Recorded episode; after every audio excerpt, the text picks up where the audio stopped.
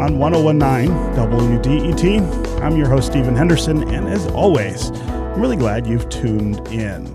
Before we get started today, I want to thank everyone who showed up at the Senate Theater in Southwest Detroit last night to join me and Maria Hinojosa the host of Latino USA, and Julio Varela, the co host of the In the Thick podcast, for a live recording of that podcast here in Detroit. It was really great fun having a conversation with them about politics, about immigration, about race and class here in the city of Detroit.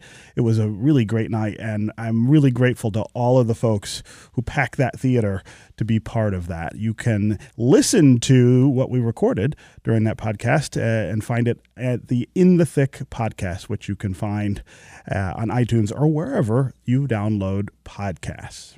Up front today, wealth and income equality have been major talking points in this year's presidential election cycle. Candidates like Bernie Sanders and Elizabeth Warren have made taxing the super rich benchmarks of their campaigns. They say the gap between the rich and the poor is widening to extreme levels in this country and that the economy is rigged against the vast majority of Americans. So, how is that issue playing out here in Michigan? Bridge Magazine state capitol reporter Jonathan Oosting looked into that question and he found that, no surprise, the gap between rich and poor is getting wider here in Michigan as well. And it may be getting wider than it is in other states. Jonathan Oosting joins us now to talk about that and what all this might mean for Michigan's Democratic presidential primary next Tuesday. Jonathan Oosting, welcome to Detroit Today. Hey, good morning, Stephen. Thanks for having me. Sure. So let's start actually on a slightly related topic. I just saw Governor Gretchen Whitmer on national television throwing her support behind Joe Biden. She is one of lots of Democratic officials that we're now seeing make choices uh, as the field narrows. I want to get your reaction to that endorsement uh, before we before we talk about your story. Yeah, sure. Well, I, I think you're, of course, right that we've seen a real coalescing uh, around Joe Biden from so called establishment Democrats uh, in recent weeks, or recent days, actually, um, before and following Super Tuesday. Mm-hmm. Uh, Whitmer is the latest, but I think she's a pretty significant endorsement. She was certainly sought after uh, heavily. You know, she's a governor who won uh, a state, this state by nearly 10 points in 2018, uh, just two years after Donald Trump won Michigan in what was, you know, know, a really pivotal win for him, uh, allowing him to get that electoral uh, college edge and, and take the White House. So uh, she was, uh, you know, getting lots of calls throughout this race, but had signaled uh, that she was probably going to sit it out as as recently as Friday. Mm-hmm. Her campaign told, or her office, sorry, told me she had no plans to endorse. But uh, like a lot of folks, I think that you know she saw the dynamics in this race change pretty quickly over the past, as she put it, 72 hours, and came came out in support of Biden today. Um, and, uh, you know, certainly I think endorsements in general aren't always as big of a deal as people make them out to be. But Whitmer's very high profile, so I think this one is significant. Well, and one of the things she said during the interview that I saw was that the key for Democrats here in Michigan is exactly the blueprint that she followed for her election in 2018. In other words, turning people out in places that they hadn't turned out in 2016, focusing on issues that perhaps Hillary Clinton missed with, with Michiganders. Gretchen Whitmer says she understands how to do all of those things and get Michiganders to vote for a Democrat. Yeah, that's right. She, uh, of course, praised Biden for building a more diverse coalition. You know, we've seen him faring very well with African American voters in South Carolina and some other states on Super Tuesday. But she also, you know, said, I think the blueprint from 2018, which is how, what she ran on, showing up, focusing on dinner table issues, and in her words, getting things done, uh, is exactly what Joe Biden represents. That's what she said on national television. Um, and, you know, sort of saying he's the guy who's focused on real. Uh, solutions or achievable solutions in a way that she uh, tried to do in 2018. Now, of course, her critics will note that some of her um, goals, such as fixing the damn roads, uh, are still very much works in progress. Um, but it's a it's a message certainly that resonated with voters here uh, two years ago, and she's hoping will again uh, in 2020.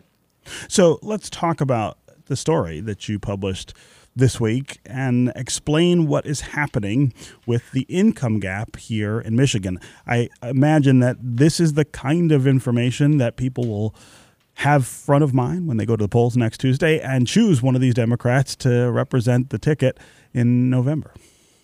Well, I certainly uh, hope you know that my reporting informs the policy debate. I think we've seen, however, recently some of the polling suggests that the number one issue for a lot of Democratic voters is simply who they think can beat Trump. Mm-hmm. Uh, that said, uh, this this idea of income and wealth inequality has been central to the campaigns, uh, specifically of, of Bernie Sanders and Elizabeth Warren. Uh, it was uh, four years ago too when Bernie Sanders won Michigan.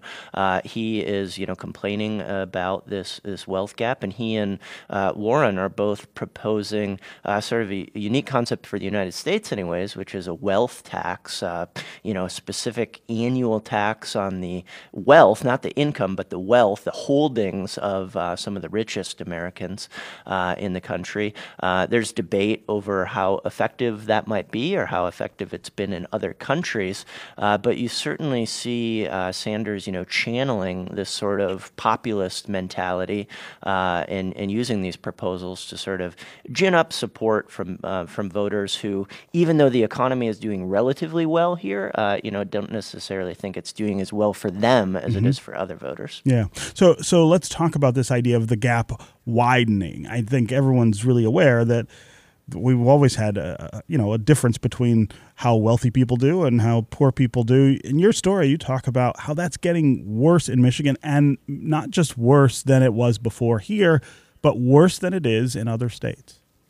Yeah, sure. I do just want to point out that, you know, the way income data lags, we, you know, the most recent data we have is for 2017. So we haven't necessarily seen the full impact of the Trump tax cuts yet in any of these numbers. And of course, Bernie Sanders and some of the other, oh, well, all the candidates, Joe Biden included, uh, want to roll back some of those tax cuts for the country's highest earners. Uh, that said, you know, what we have seen over the last several decades is a continual, uh, you know, widening of this gap. Um, historic state data shows that you know household incomes, when adjusted for inflation, were essentially stagnant for the bottom four fifths of Michigan residents, uh, and that's from 1989 to 2018. Uh, but incomes rose uh, by 22.7 for the top fifth, 38.2 percent for the top five percent of household households over that span. Uh, the most recent year of data available, as I mentioned, is 2016, uh, and I went I parsed that data and found that the top one percent of Michigan income tax filers, that's both individuals and couples, reported an average gross income of more than $2.3 million. The other 99% of fi- filers averaged about 53,000. Uh, that's a much more significant gap than we saw just four years earlier. Mm. So um, suggests, you know, things are, are certainly growing. Uh, and again, we don't know what the impact of that, uh, the Trump tax cuts will be. That, di- that plan did, of course, cut tax taxes proportionally uh, for most residents across the United States, but because uh, you know the rich were paying more in taxes to begin with, uh, they likely are going to keep more money in their pockets sure, uh, as sure. a result. The break looks looks different for them. So one of the people you talked to for your story was MSU economist Charles Ballard, someone who is a frequent guest on this show. You talked about his research that suggests Michigan's middle class has been quote hollowed out more than in other states. Talk about what that means and what it means for political sentiments here in Michigan. Yeah, so I mean, obviously, you know, a lot of candidates and campaigns will often focus on the middle class because that is, uh, you know, a large chunk of the electorate that usually ends up showing up and voting in elections. Uh, so it's sort of a coveted group. Uh, and yeah, Ballard's data, you know, points out that uh, you know the rich, uh, the incomes for the rich are sort of pulling away from the middle class, but the middle class isn't pulling away from the lower earners. So essentially, the rich are getting richer, and everybody else is kind of staying the same. Now he looked at data from the 70s and through 2013. So again, this is not uh, the most recent data available, but it's a trend we've seen over several decades. Um, as far as you know that that idea that candidates tend to focus on the middle class. That's been kind of fascinating to watch. I, I watched, uh, you know, looked at transcripts and watched both the most recent two debates uh, in the Democratic primary, and the candidates spent way more time talking about billionaires than they did talking about uh, the middle class. Um, and of course, uh, you know, some of that was uh, targeted criticism of uh, former Mayor Mike Bloom, former New York Mayor Mike Bloomberg, who uh, had been running and was a billionaire himself, but of course withdrew from the race this week. But um, a lot more talk about the rich than about uh, middle class uh, in in the recent uh, you know narrative of the Democratic primary. Mm-hmm. That said, Bernie Sanders does have uh, you know has faced questions over how his plan specifically would impact the middle class. He's the only candidate who's acknowledged you know folks would probably pay more in tax taxes for his Medicare for All plan. He still argues they'd save overall uh, because they wouldn't have to pay health care premiums and stuff like that. But it's usually a pretty unpopular sentiment to say you're going to raise taxes on the middle class. But Sanders hasn't shied away from it. He's still arguing they'll save overall. My guest is Jonathan Oosting. He's a state capitol reporter for Bridge Magazine. He wrote a piece this week titled Michigan's Income Gap is Widening. Time for Democrats to Soak the Rich.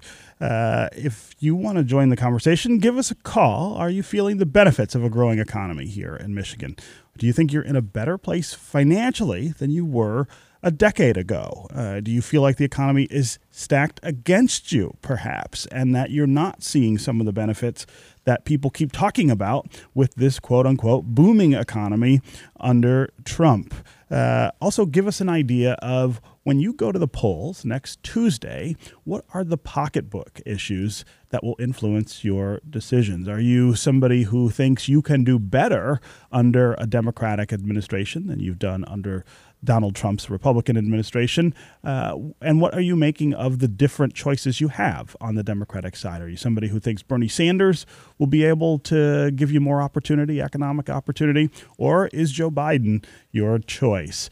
Uh, as always, the number on the phones here is 313 577 1019. That's 313 577 1019. You can also go to the WDET Facebook page and put comments there. Or if you go to Twitter and hashtag Detroit Today, we'll try to work you into the conversation. Also, give us a call and tell us if you have any reaction to Governor Gretchen Whitmer deciding that she's going to throw her support behind Joe Biden, the former vice president here of the United States. She announced this morning that that is her candidate. She thinks that uh, if he follows the same blueprint that she did in 2018, that Democrats could win back the state of Michigan, which they lost narrowly in 2016. Again, 20, uh, 313 577 1019 is the number on the phones. That's 313 577 1019. You can also go to Facebook or Twitter and leave comments there. We'll try to work them into the conversation here. Uh, Kate on Twitter says uh, of Whitmer endorsing Biden. Uh, it's expected establishment Dems are going to go with establishment Dems. I wonder who Abdul El Sayed is endorsing. That was her primary Dem choice in 2018. Uh, of course, uh, El Sayed has endorsed uh, Bernie Sanders. I've seen him say that uh, he is supporting he is supporting Sanders uh, just as I believe he did in in 2016. Uh, John on Twitter also about the governor's endorsement says she should be spending more time on the roads instead of appearing on MSNBC's Morning Schmo endorsing stiffs. Yeah, very harsh words from John there about the governor's decision to endorse Joe Biden. Let's go to the phones here. Uh, Vernon in Auburn Hills. Vernon, welcome to the show. Hey, Stephen. Uh, interesting topic. I would like to address two issues. One would be the rich, and the other one would be the middle class. Okay. First off, I want to live in a society where there are rich people. I want to. I want people to drive Ferraris. I want people to buy private jets. I don't want to. I, I don't want everybody just struggling to be in a uh, uh, just a, a mediocre. Uh, I want people to be able to be billionaires. Uh, not only that, if you, let's take a guy that makes a hundred million dollars a year, he's if he's paying thirty eight percent, he's paying thirty eight million in taxes.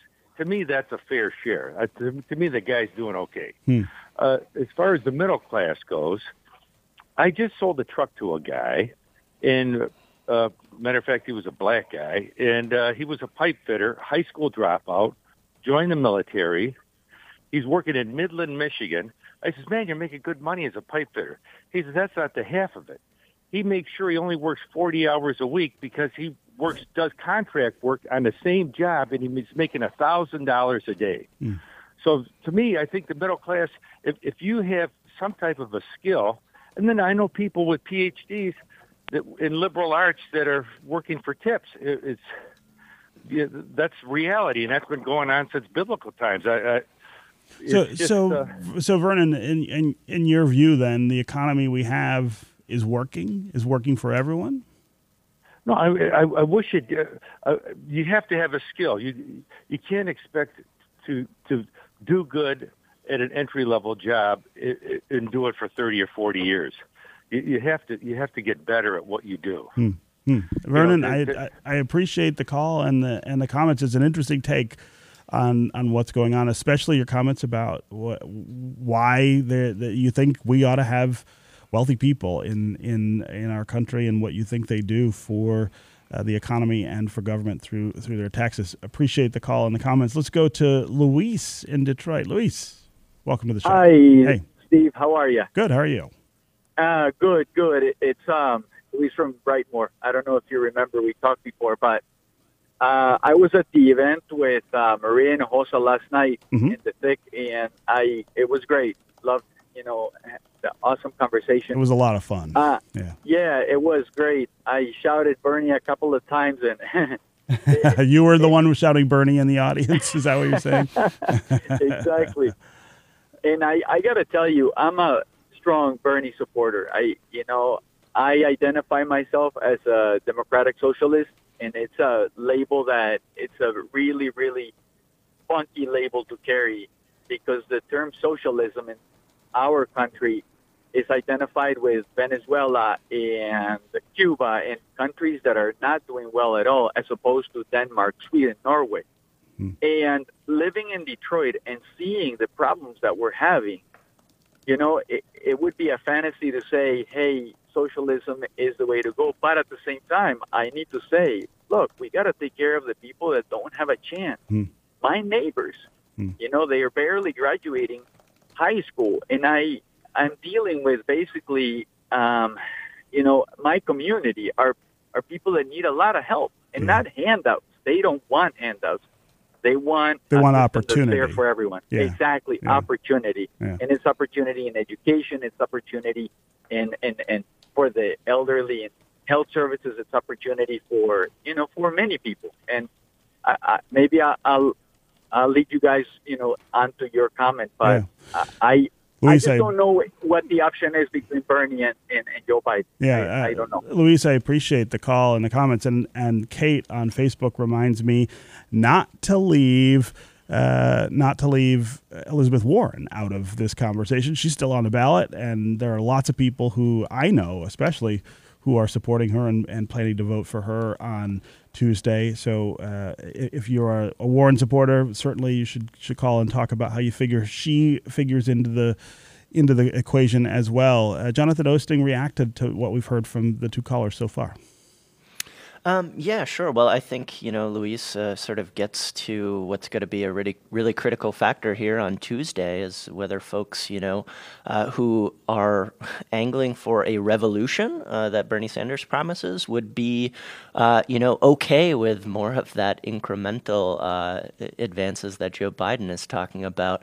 Um, you know th- that's a really critical issue, not just for Michigan's primary, but for uh, the party as a whole. You know whether they're going to be able to coalesce and come together after uh, this primary. That was, you know, an issue in 2016 uh, as well. But I think we've seen, you know, sort of the the divide between the the progressives or you know Democratic Socialists, as the caller described himself as, and you know the traditional Democrats. Um, and you know. Um, it's it's going to be really interesting to see. Uh, as far as Elizabeth Warren, she you know has not. Um, she apparently, reportedly, is reassessing her campaign, uh, you know, in the wake of sort of a poor showing on Super Tuesday.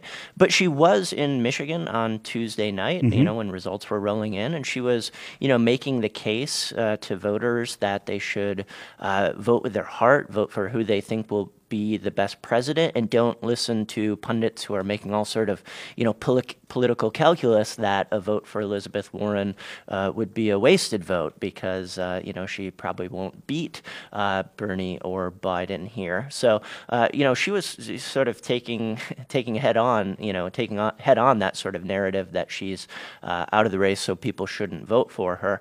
Um, she does have you know a pretty solid infrastructure in Michigan. She was one of the first candidates uh, to set up shop in the state, um, and I think she does have a lot of support here. Uh, it'll be very interesting to see, though, if she stays in the race, how many folks uh, ignore that sort of political calculus that she's urging them to do and stick with her. Hmm.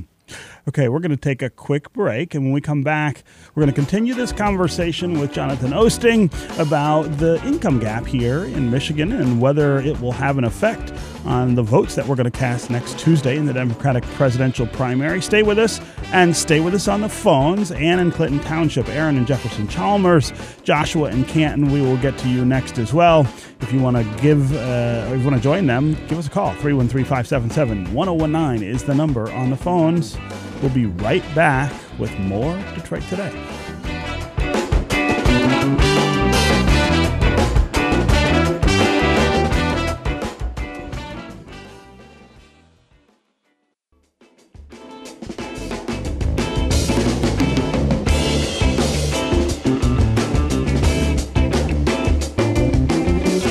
You are listening to Detroit Today on 1019 WDET. I'm Stephen Henderson, and as always, I'm glad you've joined us. My guest is Jonathan Oosting. He is a state capitol reporter for Bridge Magazine. He wrote a piece this week titled Michigan's Income Gap is Widening. Is it time for Democrats to soak the rich? We're talking about the income gap here in Michigan and what role it might play in the balloting that will take place in our state next Tuesday as we go and select who we think should be the Democratic nominee to take on Donald Trump in November.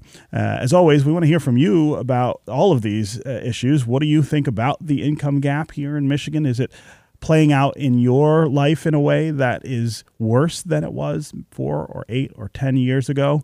Uh, what role is that playing in your decision making in advance of Tuesday? Who are you choosing to vote for based on your economic circumstances? Also, give us a call and tell us what you think of Governor Gretchen Whitmer, who came out this morning and said that she is endorsing Joe Biden for the Democratic nomination. Uh, she had said earlier that she probably would stay out of this issue, but uh, decided at the last minute that uh, she would throw her support behind the former vice president. As always, 313 577 1019 is the number on the phones. You can also go to Facebook and Twitter and put comments there. We'll try to work those into the conversation. Uh, um, let's go to Julia. Julia in Shelby Township. Welcome to the show. Hi. Um, I was just saying that I think that the most important thing in this election is to get rid of for-profit health insurance companies. They're killing this country. Um, even if you say that you like your insurance, it's because you haven't had to go to the ER in a very long time. Mm-hmm. And I think that uh, Elizabeth Warren is the best candidate. She has been fighting for the middle class for decades. And I think that she's got some very, very, very good plans that I think that she can accomplish because she's a tough fighter. Hmm. So, Julia, let me ask you about the performances we've seen from the candidates so far. I, I know lots of people who, who think the way you do about Elizabeth Warren, but I wonder what you make of her chances at this point, given her poor performance in lots of places, including her home state, which she lost on Super Tuesday. Does that does that give you any pause? Uh, I guess what I'm asking you is whether you vote or planning to vote your conscience or voting strategically here. I am going to vote for her no mm-hmm. matter what. Mm-hmm. Um, it, what other people are doing, that doesn't matter to me. I think she is the best candidate, and I am going to be supporting her. I will be phone banking for her this weekend, and I have been financially supporting her for a long time. Mm, okay, Julia, I appreciate the call and the comments, and uh, I, I, I like your certitude going in into Tuesday. I hear a lot of people saying they're not sure what they're going to do. You seem quite certain. So, uh, again, thanks for the call. Let's go to Max in Allen Park. Max, what's on your mind? Hey, uh, pleasure to see you and uh, everybody else from WDET last night. Oh. Maria Hinojosa, Yeah. and uh, that was a, like a great event. Love you guys. Like the money I give you guys is like money well spent. Mm-hmm. But I just wanted to say that I came. I I just came back from changing my ballot. Um, uh, now that the person that uh, that I really wanted, well, is no longer on the ballot. Well, you know, I I took my opportunity to to like change it, and I voted. Uh, you know, really, the most important thing to me is making sure that Trump is not like the president Mhm. again, Mhm. ever, and that he's never elected to any other kind of office either. so that's how I voted. Uh, somebody asked me to be like specific. uh, Okay, I'll say it right now. My original vote was for Bloomberg, and I changed my vote to Biden. Wow. So, uh, and you were able, I mean, uh, that's a really important point, Max, because there's a lot Right. of folks who did vote early because you can Right. now. And Right. some of them voted for candidates who are no longer on the ballot or no, no longer trying to, to, to Viable, get the nomination. But as you point out, you can go down to the city clerk and Up until four o'clock change on your Monday. yeah right. You can change your vote. And that's important to do that. Otherwise your vote will go to somebody who who is not trying to get the nomination. Uh, max i really appreciate the call and of course the info. Uh, J- jonathan oosting i want you to to address what the previous caller julia was talking about with regard to elizabeth warren and her plans to change health care for instance in in uh, this country um, uh, you've had conversations with economists about whether Sanders and Warren, uh, these plans that they have, these very big plans, are, are are good policy and and likely to be things that we would see happen even if they were elected. Tell us about those conversations.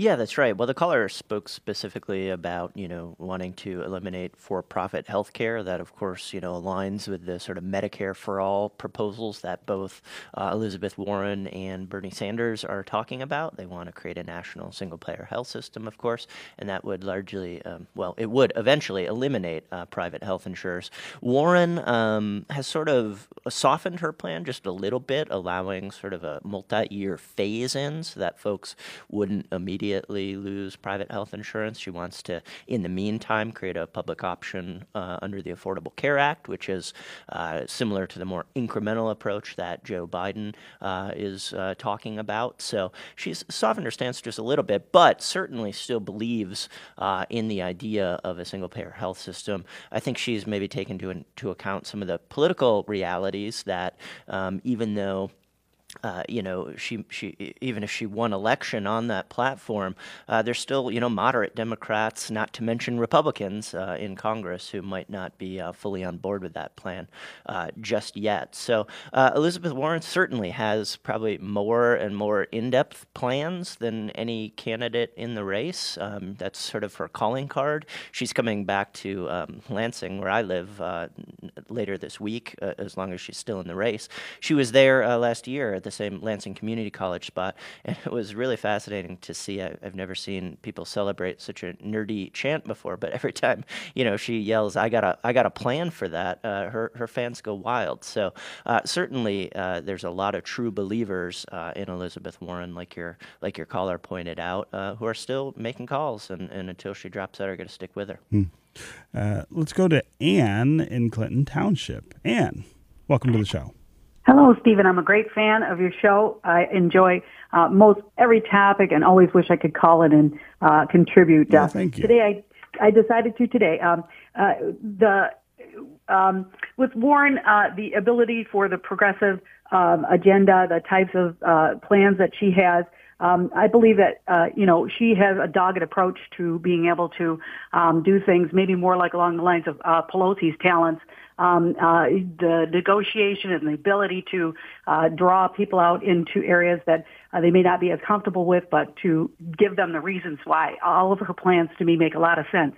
And I also would like to know, um, eh, you know, if the Bernie Sanders supporters are going to be able to see that uh, winning for Biden to be able to win against Trump is a big deal, uh, obviously, but for Biden also to be able to do the incremental type of plans with the, like we're saying, there aren't as many progressives, maybe the moderates will come along and see the light.